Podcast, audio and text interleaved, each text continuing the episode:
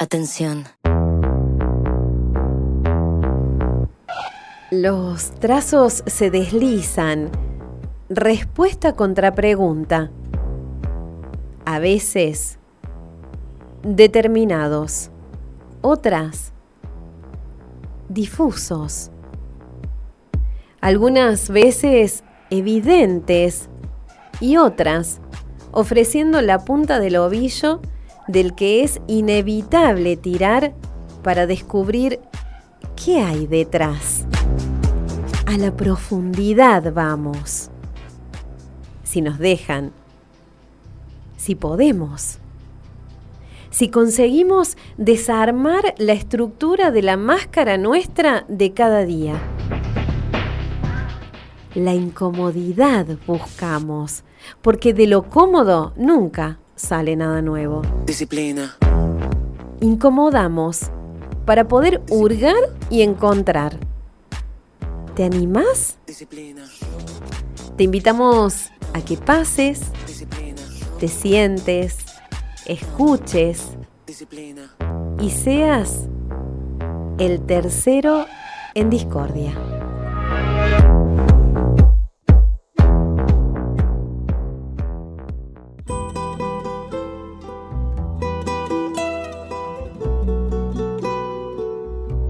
¿Qué pasaría si pudiéramos sacarnos el cristal con el que vemos todas las cosas?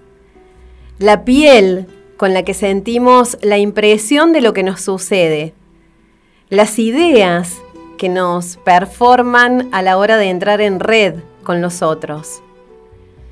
¿Y qué tal si nos calzaran el cristal de algún otro, la piel de alguna otra y las ideas de algunos otros? ¿Cómo veríamos? ¿Cómo nos sentiríamos? ¿Cómo pensaríamos? Eso me preguntaba cuando recorría con el scroll de mi celu la obra, el arte del invitado de hoy. Porque ese es el ámbito en el que se mueve.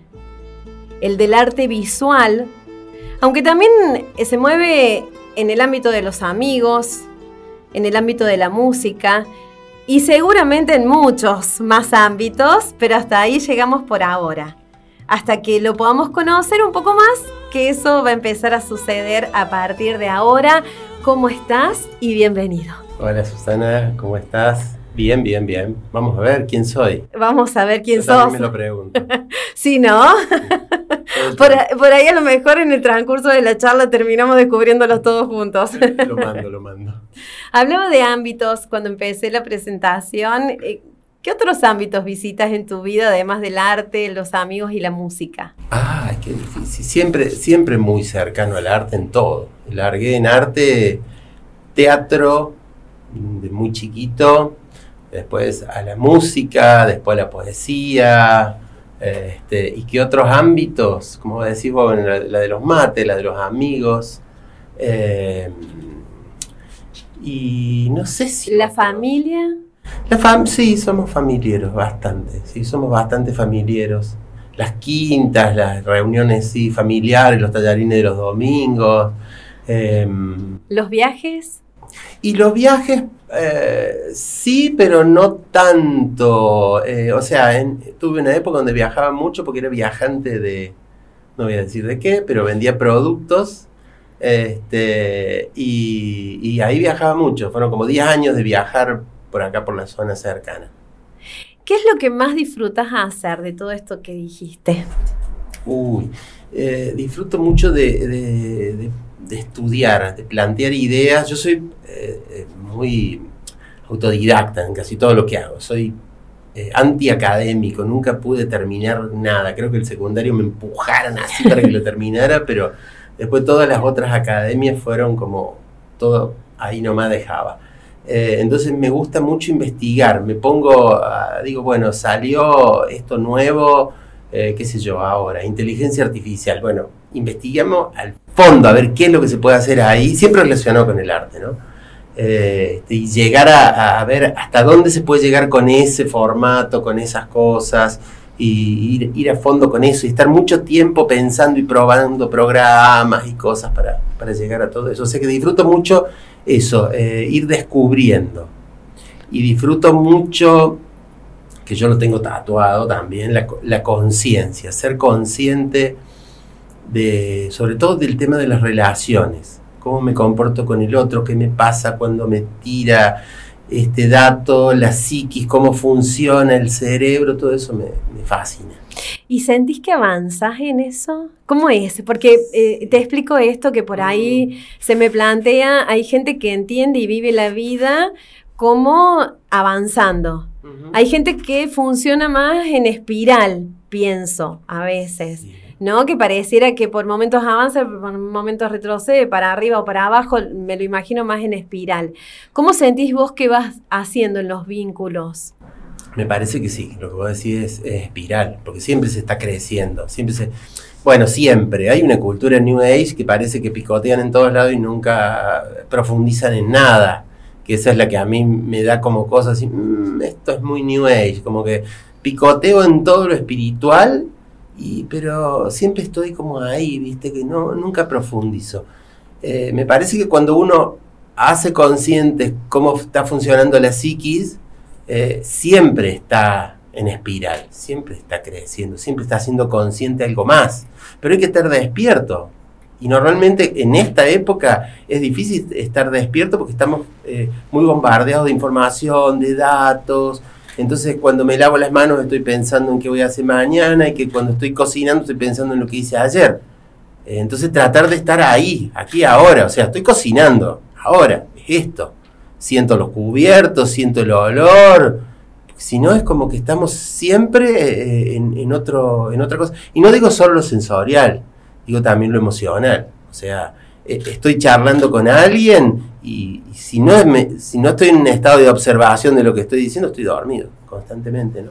¿Te funciona eh, actuar de esta manera con los vínculos o te lo complica? No, no, creo que los vínculos son lo, lo fundamental. Si no, creo que si no hay vínculos es todo fácil. La vida es muy fácil si no hay vínculos. Y si hay vínculos fáciles también es, es como eh, es, es- es tibio. Me parece que por ahí esta cosa de decir, este, este me jode la vida. Bueno, a ver, ¿por qué me jode? Si me jode la vida en algo ese, es porque hay algo mío adentro que, que está parecido, ¿no? Es- Esta cosa de la ley del espejo de, de- buscar en el otro, decir, ¿por qué me jode que este sea tacaño? Ah, yo debo ser tacaño, o sea, esa cosa de- de- de verse en el otro, porque, porque nunca nos podemos ver nosotros, es como, como querer verse la espalda, ¿no? Dice Jung. Dice, eh, el otro es la espalda de uno, la sombra, la que, la que no podemos verlo en nosotros mismos. Entonces, cuando lo vemos en el otro, decir, ah, ah, me molesta eso, ¿y por qué será? Mm. Y así como te preguntas eso, ¿te has preguntado por el sentido de la vida Sí, sí, constantemente. Y Sí. encontrás alguna respuesta? ¿Se puede encontrar respuesta a eso? Sí, bueno, yo por eso te digo, yo lo tengo tatuado, la conciencia. Para mí es, eh, estar vivo es ir siendo cada vez más consciente de eso. Un poco chamánico esto, ¿no? De- del, del Castaneda, don, del Don Juan, ¿viste? Esta cosa de, de que si uno eh, no es consciente de todo lo que está alrededor, de esa energía que tenemos y de, y de cómo funcionamos, me parece que la vida no valió la pena. Por eso, ser consciente, siempre, siempre, mi búsqueda es eso, siempre, ser consciente. Recuerdo, me hiciste acordar de Don Juan, esto que le decía a Castaneda, que no se olvide nunca de mirar hacia el hombro izquierdo, porque muerte. está la muerte Ahí. y esto, tener la conciencia de esa presencia, es como que hay que mantenerla Sí, para... para vivir siempre power, ¿no? Vos sabés que justo ayer me pasó, estaba en la cocina así y veo que pasa alguien para allá así, pero del lado derecho, dije, ah, mira esta presencia acá, y miro, digo, no, mi hijo no es porque está en la compu, mi señor está bañando, ah, digo, alguien pasó. Viste que Mira. por ahí lo ves así como Sí. una sombrita que pasó ahí. ¿Crees en eso, no? En Sí, que la- somos muchas energías conviviendo. Sí, sí, sí. Aparte me han pasado cosas así que voy a decir, no hay forma de no creerlo. por ejemplo, ¿se puede contar Ah, o ¿querés no? sí, Una claro. En el estudio estábamos charlando con una, con una chica que, que quería ir a estudiar fotos, pero se ve que veía mucho. Este, no voy a decir el nombre, pero eh, en un- ella dice que de chica veía, veía los, los seres que estaban ahí dando vuelta alrededor, que le hablan mucho, qué sé yo. Y era la primera vez que iba al, al estudio. Y en un momento me pregunta, un señor, eh, un señor bajito de bigote, morocho, anteojos, ¿qué cosa? Le digo yo. Que está acá y me está diciendo cosas. Ah, ese es pariente tuyo. No, le digo, vos sabés que el morocho de anteojos era, era alto. No, no, este, este es bajito. Ah, bueno, bueno, no, no, no me doy cuenta quién puede ser. Bueno, seguimos charlando y al rato me dice, ¿el mueble de quién es? Y ahí se me prende la luz y digo, el mueble, el abuelo de Cristela. Uy, No importa. Bueno, eh, el abuelo era morocho, bajito, bigote y era el que era el dueño del mueble. Ay, y El impresionante. dueño de un montón de otras cosas eh, que yo tenía ahí en el estudio. Entonces me puso la piel de gallina y dije, wow, o sea, Sí, sí, ella no sí. sabía nada de mi historia. O sea que puedo decir, y sí, está dando vuelta ahí. Contra eso Contra es muy que difícil, claro, claro, dudar. ¿Todo tiempo pasado fue mejor, crees? No, yo soy de los que dice que siempre viene algo mejor. O sea, está bien, lo que pasa es que eh, mi vida está llena de, de cosas fuertes. Entonces es como, eh, la otra vez me he puesto a ver por año que había hecho yo y siempre, todos los años he hecho cosas como power. Entonces como que siempre hay cosas muy buenas anteriores, pero yo siempre pienso que lo mejor está por venir. Siempre fue así, o sea, ¿crees que esto de, de que cada año tenés algo intenso que has vivido, producido, vivenciado, disfrutado, es algo generado por vos o te viene de regalo? Qué pre- pregunta difícil. Creo que estamos marcados también por muchas cosas. Por ahí yo siempre, qué sé yo, a mí me pasa, digo, oh, este año me tomé un año sabático y nunca puedo. Porque siempre a último momento mando algún proyecto nuevo y digo, bueno, ya estamos, nos vamos de nuevo, ¿viste? Como que no puedo parar. Es como tu sino. Sí, es eso. No, no puedo parar, no puedo parar. Es como que tengo tantas ideas, viste, que, bueno, muy relacionado yo con las ideas. Eh, y es como que es lo que más me fluye todo el tiempo. O sea, yo estoy charlando con alguien de cualquier cosa y digo, uy, ¿sabes lo que podría hacer? Y le empiezo a tirar ideas. Yo es como que es lo que, lo que más tengo. Ideas, ideas, ideas, ideas, ideas. Me, me fluyen naturalmente. Y yo pienso que es como que algo que te baja. Yo creo que cuando uno eh, puede mantener ciertos silencios, esta cosa de la meditación activa, ¿no? Esto de que uno está en el aquí y ahora, cuando uno tiene ese canal abierto, las, las ideas bajan constantemente, no hay forma de trabarse. ¿Pero Eh, hiciste algo para abrir ese canal o, o está abierto? pero no? sí, yo creo que siempre uno está haciendo ese, ese, ese, ese es tratar de, de- de evitar el, el- el- el palabrerío interior, ¿no? Entonces como que uno estando ahí o, o pones música, te pones y las ideas bajan, bajan, bajan, bajan, bajan, bajan constantemente. ¿Qué cosas te sorprenden? ¿Te gustan las sorpresas? Sí, mm, me sorprende, eh, bueno, muchas cosas, me sorprenden, los viajes me sorprenden mucho, ver otras culturas me, me gusta mucho, eh, pero también me gusta esta cosa de descubrir en el cotidiano, eh, darnos cuenta que hay cosas que no las vemos. ¿Te das cuenta? O sea, sorprenderse, sorprenderse en, en, en- vos decís, pasé 40 veces por adelante esta casa y nunca me puse a verle el frente. Que nos pasa mucho a los, a los riocuartenses, esta Un cosa de no mirar para arriba. ¿Viste esto que digo? Miro para arriba, oh, una casa antigua. ¿Y esa estuvo ahí siempre? ¿Cuándo, ¿Cómo no la vi? Claro. Tenemos eso, ¿no? De, de no poder sorprendernos, porque- pero porque estamos dormidos. Mm. Y, me- y me a mí me sorprende mucho también esta cosa, me fascina, esta cosa de la inteligencia artificial, los programas nuevos. ¿No te da miedo? Eh, y bueno, es lo que tiene que venir, qué sé yo. Puede ser que te dé un poquito de, no sé si miedo. ¿Qué más nos puede pasar? ¿Qué más nos puede pasar? Aparte que el, eh, el arte siempre se la rebusca. Y el ser humano, imagino. Claro, seguramente, siempre, siempre. Eh, por ahí vos decís, no, pero si eh, se hacen fotos tan automáticas o se pinta tan automático, después no va a haber artistas, no va a haber escritores. Que sí, va a haber siempre, porque el arte siempre se está destruyendo a sí mismo. Si no, no es arte. El arte siempre está buscando romper, romper, romper. Fíjate el dadaísmo el dadaísmo ah, habían hecho toda una historia y el dada dice, no, nada, todo es arte o nada es arte y empieza a romper con todo. Y vos decís, sí, siempre, siempre la hemos rebuscado para que el arte vuelva a romper. La máquina nos... La máquina, como no puede ser consciente, no puede ser humana. ¿Entendés? Porque no sé si van a lograr alguna vez que la máquina sea consciente. Consciente de que es máquina. Y el hombre busca eso, ser consciente cuando te das, te das cuenta de que sos una máquina, dejas de serlo. Seguimos delineando trazos gracias a las preguntas y más que a ellas, a las respuestas de nuestro invitado que gentilmente ha accedido a exponerse a este interrogatorio. ¿Cómo le estás pasando? Contame, así seguimos. Muy lindo, muy lindo. La verdad que eh, que está bueno esto, porque normalmente o sea, lo podés, esta charla la podés tener entre amigos, pero en un, en un lugar donde esto sale al aire, digamos, es como que uno nunca le pregunta estas cosas así, ¿no? Por lo menos a mí nunca me han preguntado, siempre van sobre lo, sobre lo ya conocido, entonces eh, me hace acordar un poco al perro verde, ¿no? Ah, mira vos, oh, eso ya es un oh. halago, imagínate. Esto de que preguntaban algo y quedaban esos silencios. Ay, sí, qué hermoso. Qué hermoso. Qué hermoso. Bueno, prepárate para esta pregunta. ¿Siempre estuviste seguro de tu condición de hombre? ¿Te preocupó alguna vez? Sí, de varón. ¿Te preocupó alguna vez eso?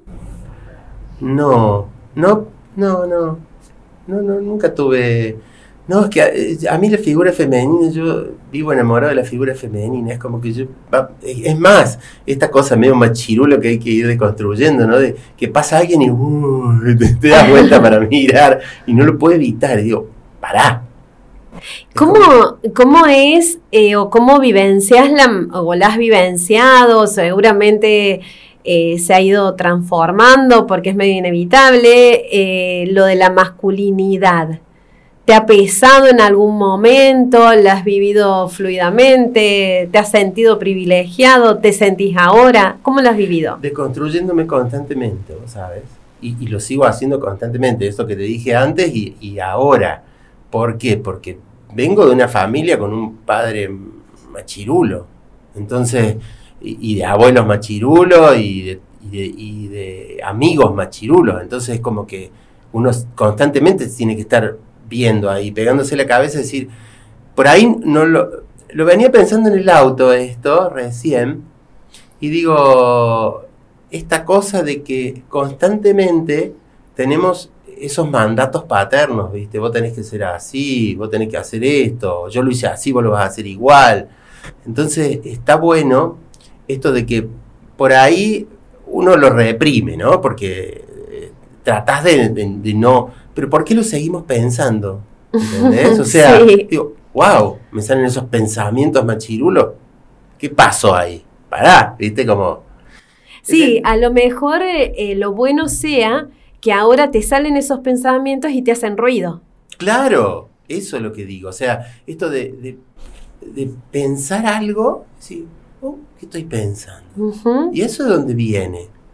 ¿Será algo de mi padre? ¿Mi abuelo? ¿Quién me dijo eso? Y con la femineidad, eh, ¿has podido descubrir en vos aspectos femeninos? ¿Te has dado ese permiso? Porque se supone, si pensamos en el yin y el yang, que todos tenemos, un poco de cada polo. Eh, ¿Vos sentís que hay algo o has podido reconocer sobre todo también tan vinculado al arte, da más posibilidad a la sensibilidad, a, por ahí descubrir aspectos de uno que no tienen que ver o tienen que ver con el otro género.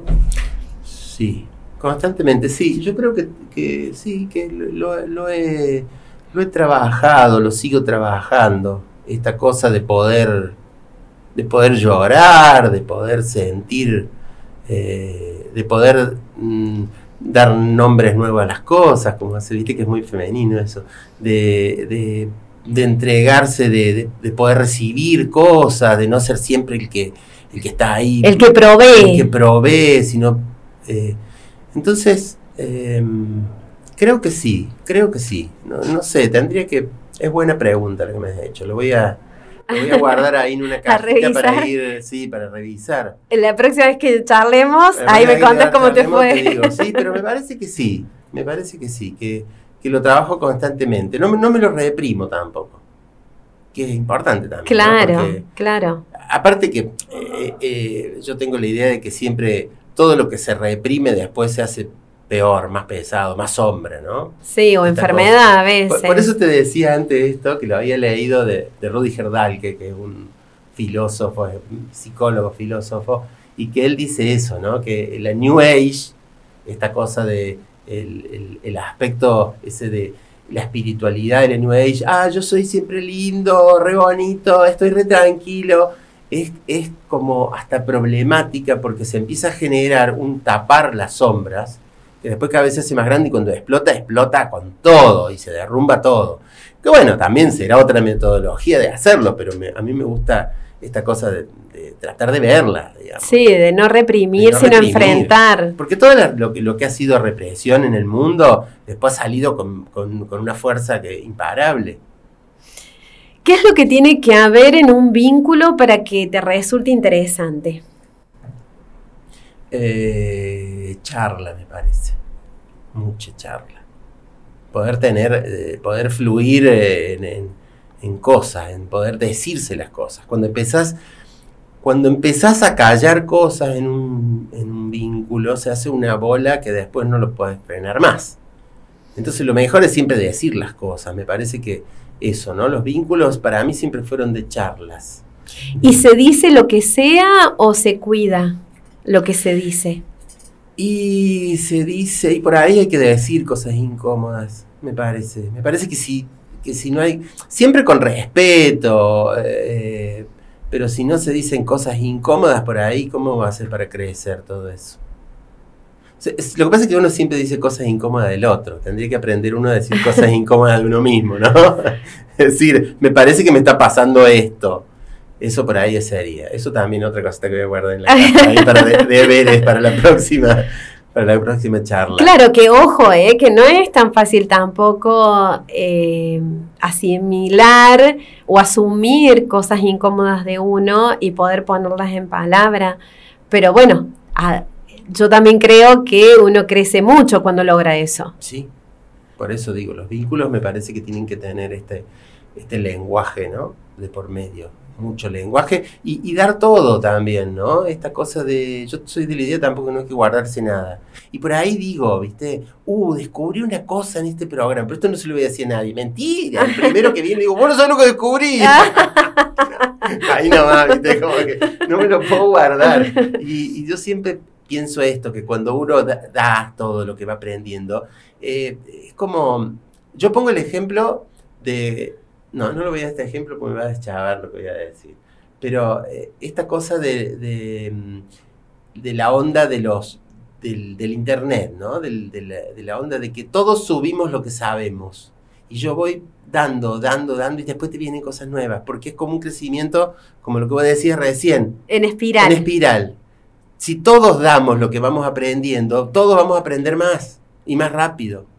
En periodismo eh, siempre ha estado el tema de la de cuidar y no compartir la información por esto de la primicia. Sí. Y yo creo que realmente, bueno, ya eh, la multiubicuidad de todo ha eh, tirado por tierra eso, pero lo que se impone, creo, siguiendo tu línea, es cómo contamos, cada uno tiene la posibilidad de contarlo distinto a lo mismo. Ahí me parece la riqueza y no tanto en ser los primeros. Entonces ahí Bueno, te salvas. Pero, ser el primero tampoco quiere decir que no lo digas. ¿Qué sé yo? Ser el primero hay porque una cuestión medio como de, de competitividad. Claro. Y decir, "Bueno, es, es como cuando eh, vos vas a un lugar y, tampoco lo voy a decir porque me voy a echar. Pero ya, ya, vamos a acercarnos para que puedas. Sí, sí, sí. eh, vamos a la siguiente. ¿Cómo te llevas con la finitud?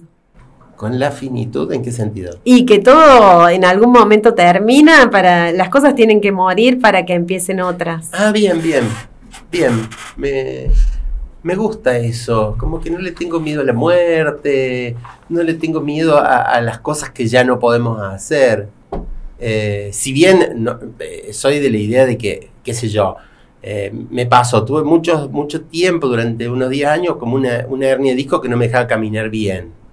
Y dije, bueno, no tengo que levantar más nada pesado, no, nunca más pesado, y cada vez peor. Entonces, digo, cuando uno tiene una debilidad, no protegerla, sino fortalecerla. Uh -huh. Entonces dije, no, tengo que ponerme a hacer gimnasia claro. para fortalecer los músculos. Entonces sí, levanto algo pesado, sí, lo voy a levantar, pero teniendo los músculos. Claro. Eh, eh, esta cosa de que empezamos a ver cada vez menos, entonces sí, y que lo acepto o no lo acepto, y bueno, sí, me pongo anteojos. Y el día que me puedo operar, bueno, me operaré, pero digamos, ir aceptando esta cosa de que de que pasa el tiempo y somos una computadora que empieza, algunas cosas empiezan a funcionar mal, porque está, está viejita y bueno, lo iremos aceptando, sí. Me parece que con la finitud no tengo ningún tipo de problema. Con las pérdidas, sobre eh, todo de afectos, ¿no? De, de personas. Pues sabes que proyectos. no tampoco tengo la. Eh, se me han muerto gente muy cercana, mi viejo y todo, y yo pienso siempre que ver el lado positivo. Sí, bueno, bueno, ya está, ya eh, cumplió su ciclo. Cumplió su ciclo, bueno, vamos para adelante ahora. O sea, no, no soy de extrañar esas cosas y quedarme en, el, en, la, en la historia de, uy, se murió mi abuelo, que tanto lo... Y bueno, sí, se murió porque pasó su tiempo y, y aprendamos de eso, veamos, revisemos, a ver qué mandato me dejó, viste, esa cosa. Pero me parece que que está bueno ir para adelante, ¿no? No, no tengo esa cosa de quedarme en, ¡ay, pobrecito, se murió! No, y bueno, se murió, listo, irá a otra mejor vida. Bueno, tengo esa cosa, yo también, yo, yo creo que, que hemos vivido miles de vidas y que, y que vamos a vivir otras miles más, entonces eh, ir aprendiendo de eso, es más, tengo, tengo la certeza de que vivimos, me, me he visto, me he visto... Eh, me he visto en otros cuerpos, o sea... ¿Ah, sí? Sí, sí, sí. Eh, incluso ¿qué es lo que pasa por ahí en algunos momentos cuando te hacen estas cosas que eh, revisión de, de, los registros acá, qué sé yo, empezás a ver cosas y te, y te, ves. Yo no sé si fue después de eso o antes de eso, pero en, una, en un momento me he estado bañando y me he visto en un, en un cuerpo, en piel roja, bañándome en, agua fría. Y fue un instante y vos decís, ah, ¿qué, ¿Qué pasó? ¿Qué fue acá? ¿Qué sentí? Y, y, viste cuando vos, vos tenés esa certeza que decís, ah, es eso. Claro. Entonces, como que no hay duda. O sea, es, es como el que, yo siempre digo, el que vio un, un, plato volador. Vos le podés decir toda la, no, no existe, qué sé yo, pero el sí, tipo pero lo vio. Sí lo vio. El tipo lo vio. Vos, bueno, o estos testimonios que existen de gente que ha estado muy cercana a la muerte. A la muerte. Eh, que es más, eh, no, más una experiencia y que realmente les cambia la vida en el sentido de valorarla mucho más, de vivir mucho más conectados y demás, y es lo que vos decís. Podés cuestionárselo, pero la persona lo vivenció. Exacto. Yo te voy a contar una. Vos sabés que una vez estaba en Córdoba y, estaba mucho leyendo tampoco esto de, también esto de los viajes astrales y todo eso, y cómo hacer, porque tenía un libro que era un, era, era un manual de cómo, de cómo salir del cuerpo era, era impresionante el, el, laburo que había hecho ese tipo, ¿no? Y yo un día estaba, me acuerdo, en una habitación y de repente siento que, plum, me meto, estaba, estaba dormido, y de repente siento que me entro en un lugar así oscuro, pero yo sabía que estaba en mi pieza, en la pieza que yo estaba, y veía todo de arriba y me vi durmiendo ahí abajo. Y dije, wow, ah. hice un viaje astral, le voy a contar a mi vieja.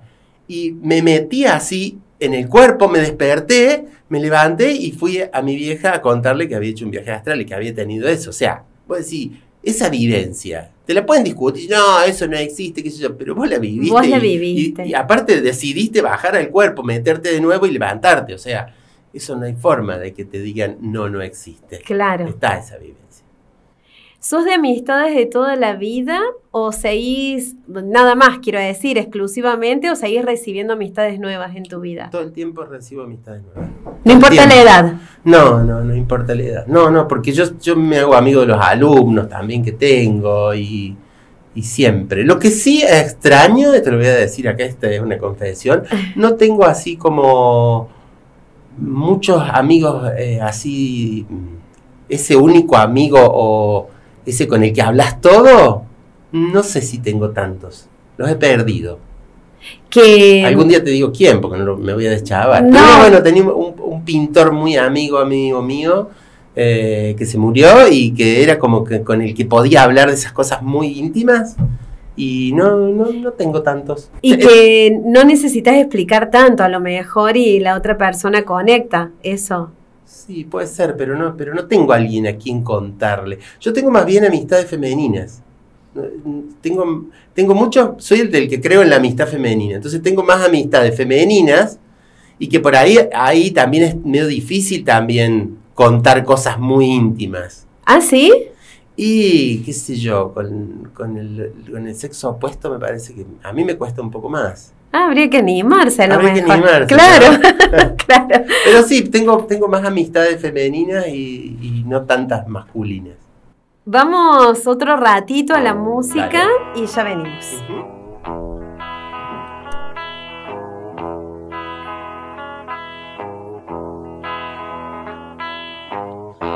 Tengo tiempo para saber si lo que sueño algo. No te apures, ya más loco, porque es entonces cuando las horas bajan.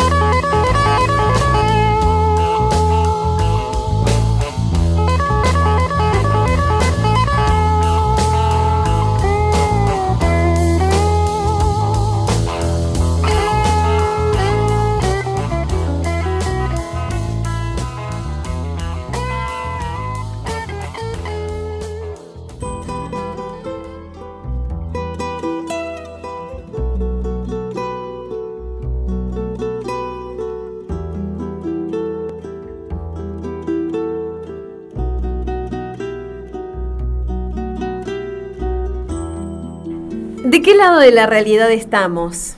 ¿Del que mira lo creado o del que crea lo que luego va, va a ser mirado o de ambos?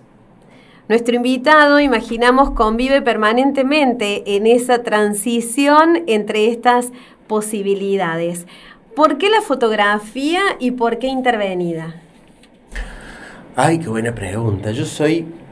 Yo tengo dos grandes eh, líneas de fotografía que podría decir que son la bien documental, que me encanta, esta cosa de documentar, porque, porque veo que, que, hay, que, no sabemos documentar. Se nos han pasado cosas en Río Cuarto, que decir, ¿cómo puede ser que no haya una foto de tal lugar? Entonces me dedico a esa, la parte documental.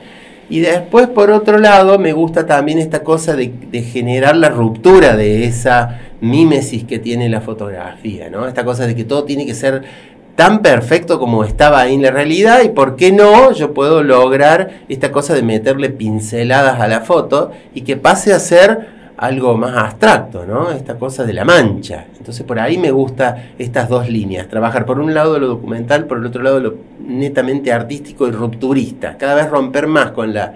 que apenas haya eh, en toda la imagen un pedazo que se note que es una foto y todo lo demás está roto. ¿Eso es lo que se llama experimentación visual fotográfica? Eh, sí, podría ser. Yo, yo más con experimentación eh, fotográfica daba el tema de lo que es las luces y las cosas que no vemos. Luz negra, luz azul, luz infrarroja. Más por ese lado iba lo, lo que yo hacía como experimentación visual. O, o esta cosa de superposición temporal, o sea, de que en la foto no hay un, un, solo aquí ahora, sino que hay muchos, entonces en la foto se mueve la imagen y va generando eh, sucesiones. ¿Y cómo pasa? ¿Te inspira algo? ¿Sacas una foto y después empezás a jugar con eso? ¿Cómo pasa? ¿Cómo pasa? Eh, eh, sí, sobre todo por la investigación que te decía antes, ¿no? Esto de decir, a ver, ¿y este programa qué hace? Ah, este imita las pinceladas de Van Gogh, por decir algo, ¿no? Ah, ¿y cómo son? Ah, sí, entonces si yo pruebo, entonces subo una imagen, ponerle un, alguien me dice, che, me gustaría que me haga un retrato. Ah, qué bueno, dale, dale, entonces experimento con vos. Se agarra una imagen, empiezo a hacer recortes, me gusta esta cosa de agrandar una parte, una boca, agrandar un ojo, torcerlo, ah, todo, porque a mí, a mí, me gusta todo lo, de, lo, de, lo desfigurado, no sé si por ahí eh, ir, ir hacia ese lado, ¿no? Como los extremos. Entonces primero lo desfiguro todo, hago un ojo más grande o le meto una boca de otro, qué sé yo, y ahí empiezo a ver cómo funcionan los pinceles. Entonces digo, ah, mira, si este pincel lo dejo que pinte acá, ah, me hace las partes oscuras y acá me tira colores, y voy viendo eso, ¿no? Y después termino de hacer eso, ponerle en un programa de Photoshop y lo paso a otro programa que me va tirando eh, pintores en, forma aleatoria. Entonces, ahora creo otra capa con eso y enmascaro esa parte que va a quedar solo para la parte de afuera y después superpongo todas esas capas y digo, ah, ahora lo voy a llevar el otro programa que hace óleo. Entonces, pasa por el programa de óleo, lo vuelvo al anterior y, y bueno, y al, al, final se transforma en, en una simultaneidad de capas y cosas que va quedando algo y le voy variando los colores, que si yo digo, ah, bueno, acá está, por acá va, bueno, vamos. Y ahora, ah, bueno, ahora le vamos a meter un pincel de diarios. Entonces meto diarios y después hago algo medio gráfico y le dibujo algo arriba con flechitas, con hormigas. Y bueno, y eso va quedando, qué sé yo, eso son todos experimentos. ¿Por qué lo de deformar? ¿Le, ¿Le has buscado explicación a eso? Por esto mismo que te digo, de ir a los extremos, o algo totalmente documental o algo totalmente deformado. Cuando hice un, curso con un grosso de la fotografía que era eh, José María Mellado, que el tipo era como que te enseñaba a sacar fotos y decía, bueno, vamos a hacer fotos panorámicas, ¿por qué? Porque para que no se deforme la imagen, vos tenés que hacer esto así, tenés que sacar tres fotos para que las líneas sean derechas, y qué sé yo. Y entonces él miraba mis cosas, que yo hacía todo, daba vueltas, así, y me decía, pero vos seguís con eso, me, me mola más eso, decía porque es español, me mola más eso, vos, vos seguís deformando, te sale muy lindo. pero yo creo que es eso también, esta cosa de que, ¿quién dice que el mundo es derechito? Ay, sí, simétrico. Y simétrico, ¿quién dice que es así? Parejito, es mentira, prolijito. ¿eh? Es mentira, ¿eh? es la visión de cada uno. Entonces, aparte me, me parece más plástico también esto de romper eh, e- esta cosa eh, picaseana de, de decir, ¿y por qué los ojos tienen que estar de este lado de la cara y no los dos del mismo? Y bueno, vamos con eso, a mí me gusta mucho esa cosa. ¿Qué te pasa cuando volvés a fotos viejas? Mm. Ahora estoy en un trabajo de eso porque eh, he, he estado recuperando, mi hermano me dio así, me dijo, toma, llévate todos esos negativos, fíjate lo que haces de cuando él era joven y sacaba fotos. Y yo digo, uy, empiezo a ver fotos viejas y digo, wow, mira esto. ¿Cómo puede ser que nunca lo hayamos visto? Eh, esta cosa de ir recuperando la memoria colectiva, ¿no? Y, y de tirarlo a las redes. Eh, a mí me gusta subir fotos a, a las redes. ¿Puedo decir el lugar? Sí, Río Cuarto sí. Antiguo. Bueno, sí, sí, es que iba- te iba a preguntar Ah, por Río eso, Cuarto bueno, Antiguo. Río Cuarto Antiguo a mí me gusta por eso, porque yo pienso que, que la memoria colectiva está en cada uno de nosotros. A, pesar de que alguno diga cosas equivocadas, tiene ese recuerdo de que en esa casa, para él vivía la tía Jos- Josefa. Y que él cuando era chico paseaba ahí en triciclo. Y a lo mejor está equivocado, era otra casa, pero no importa. Eso va generando una, una memoria de la que todos somos partes. Entonces por ahí subo una foto y digo, yo sé de dónde es la foto, pero digo, ¿esta casa? ¿Dónde será? ¿Se acuerda alguien de esta casa? ¿Dónde quedaba? Y la gente empieza. Y por Qué ahí hasta pongo, y hasta pongo, por ahí pongo hasta información equivocada a propósito. Esta casa estaba en la Juan B. justo al 300. No, no está. Entonces la gente se activa y empieza a recuperar la memoria. Esta cosa de, de bueno, no sé si conoces algo de lo Castaneda, pero Castaneda decía de que ese, ese, ese globo, ese, mm, eh, esa, ese Era como un uso de Sí. energía, como... era- claro, y sí. que uno para recordar Él- aquello él lo llamaba que- de una forma, pero no se me viene. el punto de encaje. El punto de punto encaje. Entonces él decía que Sí. cuando uno empezaba a, a volver a ese punto de encaje, podía empezar a recuperar toda esa memoria. Para hacer una recapitulación, él decía que era para recapitular, que lo he hecho, digamos, decir, bueno, con las recapitulaciones de, la, de las parejas, de que no duelan las parejas anteriores. Decir, bueno, recapitula, fíjate por qué te dolió. ¿Te dolió? Bueno, recapitulalo, miralo y, y respiralo. Porque cuando lo respiras, lo soltás, ¿no? Se, se liberan unos, unos cordones ahí de Sí. energía con esa persona. Qué hermoso. Eh, entonces, eh, esta cosa de que la gente puede llegar a recordar qué vivió eh, esa casa que yo muestro ahí, qué vivió ahí, qué, qué le causaba. Ah, sí, yo fui y viví ese tiempo ahí. Eh, entonces me parece que es que es súper importante eso, de recuperar cosas viejas. ¿Cómo encontramos a Río Cuarto Antiguo? ¿Dónde lo encontramos? En el, en el Facebook, yo sigo usando Facebook a pesar de que ustedes en el, el otro programa me preguntaban, porque Facebook todavía es una comunidad y el Instagram se ha ido como a, a una cosa muy, muy aleatoria que ves cosas de otras cosas del mundo, pero el, el Facebook todavía mantiene esta cosa de fotógrafo Río Cuarto.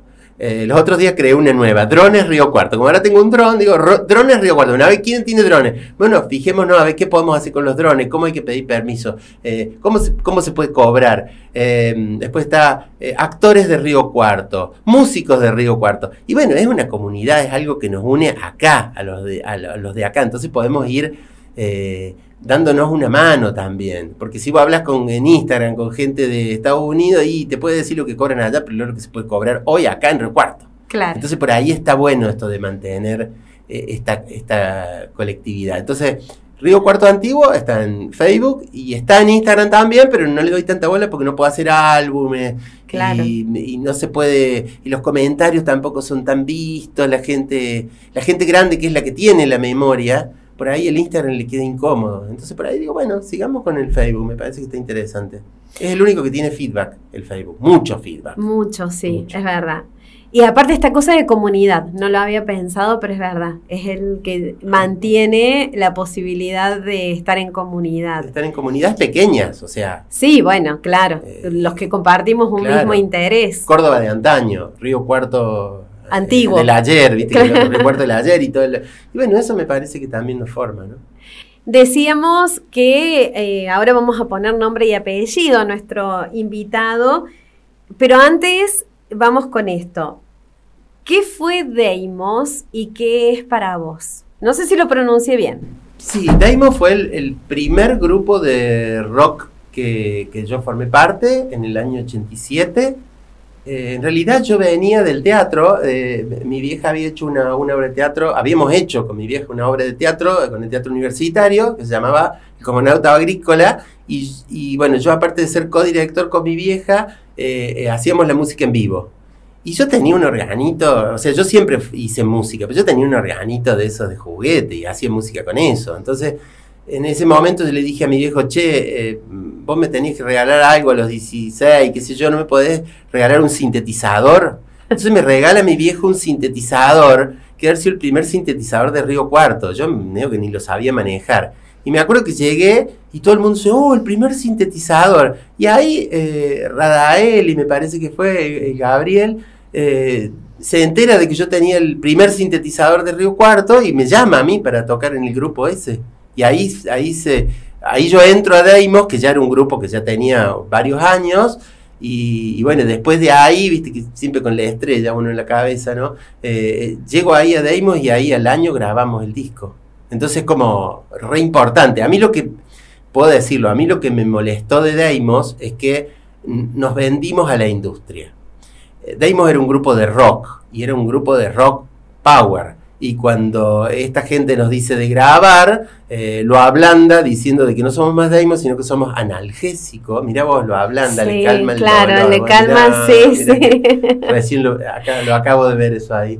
Este, lo ablanda y dice, no, pero esta música tiene que estar más como pasaporte, nga, nga, nga, más cuarteteado, y eso me molestó muchísimo a mí. Entonces yo lo tengo como que eh, Deimos era el grupo, y lo otro es como parte de una cosa medio vergonzosa de haberse eh, bajado los pantalones, por decir de alguna forma, para la industria, porque tenía que pegar de esa forma, porque era lo que necesitaban. ¿Pudiste redimirte de eso en la música? Sí, totalmente. Con Estrella y Gusanos.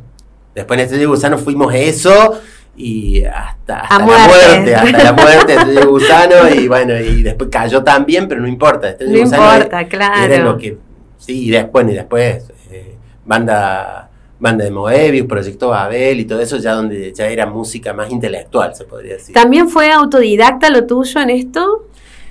Mm, No, fue, fue po- poco académico, podríamos decir, pero eh, digamos estudié, estuve en la Colmena en Córdoba, estuve en la, eh, Escuela de Arte eh, haciendo composición dos años, que iba, ni siquiera me hacía firmar las notas, yo iba, tomaba clases en lo que me gustaba, las que no me gustaban no iba, y bueno, y cuando después se terminó, digo, bueno, me volví. Fui al conservatorio también, tuve uno o dos años en el conservatorio Río Cuarto, eh, y, y mucho también de investigar en las redes, o sea, decir, bueno, ¿y cómo hacemos esto? Después estudié también hace unos años, estudié con, con Hernán Yoma también, o sea que sí, siempre estoy estudiando, constantemente. Pero según tu, Según mi, sí. tus normas, Sí, sí, digamos. según mis no, no, no, no respetando un calendario académico. Claro, exactamente. Bueno, ahora sí, te voy a pedir que te presentes con lo que vos consideres que te define y bueno, y al final tu nombre y apellido. Ah, bueno, eh, artista autodidacta, eh, actor, eh, músico, poeta del aire. En la década del Poeta 90, del aire, poeta del recuerdo aire, los poetas del Poetas del aire, aire, qué bonito que fue eso. Poetas del aire. eh, o sea, y yo todavía sigo escribiendo por ahí algunas cosas. Por ahí me salen poemas porque es como dice mi hermano, eh, esta cosa de que uno cree que, que le baja y que eso lo escribió porque le bajó toda la cosa. No, es como que uno ya tiene una estructura de cómo escribirlo y lanzarlo. Y, hago de decir, ¿cómo, ¿cómo puede ser que en un minuto escribí algo que, que está impecable? O por lo menos para mí está impecable. Por ahí tengo que hacer esas fundamentaciones de, de una muestra de arte y, y digo, y me pongo a escribir y wow, mira lo que me salió. Qué hermoso. Lo, lo de Bernie fue lo último del año, del año pasado, donde escribí una cosa sobre, sobre lo que habíamos hecho sobre Bernie, eh, que bueno, que ya va, ya va a salir el video en YouTube, lo estamos haciendo, eh, donde escribí algo, pero te juro, no más de 3, 4 minutos y lo había escrito todo. Y, y salió así, de una, de tirón. Entonces como que, bueno, todo eso. Ahí ¡Qué me- regalo! del tema, ¿viste? Que era- No, no importa, no importa, qué lindo. Aparte me hiciste acordar de los, Los poetas, del, aire. Marcaron la vida de un montón de personas. Una Sí. de ellas está acá, que soy Ah, yo. mirá. Eh, realmente era muy bonito encontrarse con esos Eh, En una época salíamos a la calle a repartir y era, Claro. era personal, o sea, yo te iba por la calle caminando y te daba un- un- una plaqueta con, con poemas. Claro. Después nos empezamos a dejar en las librerías. nos- nos- No sé si se llaman trípticos, ¿no? Porque eran más de tres eh, Nosotros decíamos plaquetas. Plaquetas, Plaquetas, bueno, eran de papel. Sí. Yo me las encontraba en los bares. Claro, en los bares, en las librerías. Claro, y era tan bonito porque ahí un rato volabas ¿Cómo volabas? con los poetas del aire. Después Qué del aire. bonito, qué bueno, bonito. después mm, música y, y después lo, lo de la fotografía y el Photoshop fue más eh, de- en el siglo XXI, digamos. O sea, yo, yo empecé con la fotografía digital en el 2001, me parece que me compré la primera cámara digital, que siempre de la mano de mi hermano Fabián, que era el que siempre me, va empujando esas cosas, ¿no? Y me dice, mira, me compré una cámara digital, porque ya la otra no se podía hacer más porque era carísima, la analógica empezó a ser una cosa... Ahora directamente es imposible, pero en esa época ya era difícil hacer analógico y dijimos, mira, esto, la, la batería la recargas y la memoria la tenés ahí, la bajás y la volvés a usar. Es como el laburar gratis de nuevo. Y ahí, bueno, empecé de nuevo y ahí me empezó a gustar más. Y ahí ya me dediqué y, y fui dejando este, este, la maldita herencia que le digo yo, que es esto de heredar de los padres el negocio que era una veterinaria y que yo tenía que viajar todos los meses a visitar clientes y llevarle el producto, qué sé yo, y yo me paraba en el camino con la cámara de fotos, sacaba fotos, sacaba fotos, sacaba fotos. Y después volvía y todo el tiempo que me quedaba me ponía a experimentar con el Photoshop. Entonces fue como que eh, ahí pude empezar de a poco, soy mono, soy mono de tierra, entonces como que necesito estar agarrado de una rama para soltarme de la otra. Entonces fui dejando ese trabajo y empezando a dar clases de fotografía. Entonces me pude agarrar. ¿Y quién soy? Y pudiste soltar. Y pude soltar, sí, sí, pude soltar lo otro. Entonces ahora ya me dedico a, a lo mío, digamos, que, que es dar clase, que es lo que me gusta, y, y hacer eh, trabajos con fotografía, hacer sesiones de foto, eh, trabajar con el dron, hacer videos, eh, y bueno. ¿La ¿de quién música? Y la música no, la música poco, che. Bueno, Poco por ahí. nada. Sí, sí, sí, por ahí me gusta juntarme con los amigos a tocar o, o tocar el piano solo en, en- en mi estudio. Pero, pero no sé si me bancaría de nuevo toda esta cosa de los ensayos de noche, todo eso. Me- claro. Bueno, ahora sí, nombre y ¿No apellido. se dieron cuenta quién soy? Sí, yo creo que sí, pero bueno, o lo digo yo. Dale. Leo Fagiano, gustazo enorme que hayas pasado por acá. Lo último, ¿qué es lo que te encantaría hacer y que no has hecho todavía? Ay, qué buena pregunta. Eh, eh, pintar. Pintar en. Porque lo hice. O sea, yo en una época estudié con Carlos Giorgi. Carlitos Giorgi, Ay, sí. grosso de todo, ¿no? Y en esa época pintaba. Y después con esta cosa de lo, de lo digital, a mí me fascina lo digital. Pero por ahí me gustaría meter un poco más de mano en. por lo menos decir, bueno, hago esta obra eh, digital, la imprimo y arriba le meto pintura. Eso, eso lo tengo pendiente. Bueno, lo dejamos ahí pendiente a ver si la próxima ya nos traes una de Bueno, tus obras de- dale, que esté, pin- con que esté pintura. con pintura, con Claro. olor a acrílicos. Leo, de verdad, un gustazo que te haya Sí, también. sumado, que te haya gustado la propuesta. Y bueno, un abrazo gigante A en todos. el éter. Realmente, un gusto enorme. Las gracias de toda la comunidad de Altoque, eh, porque para nosotros es un lujazo que hayas estado acá. Gracias.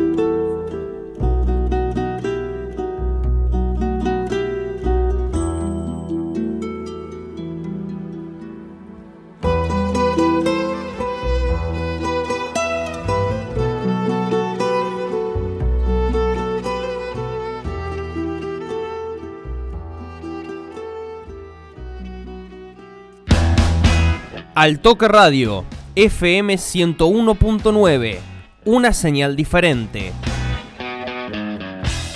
Seguí con nosotros escuchando la programación de AM 750.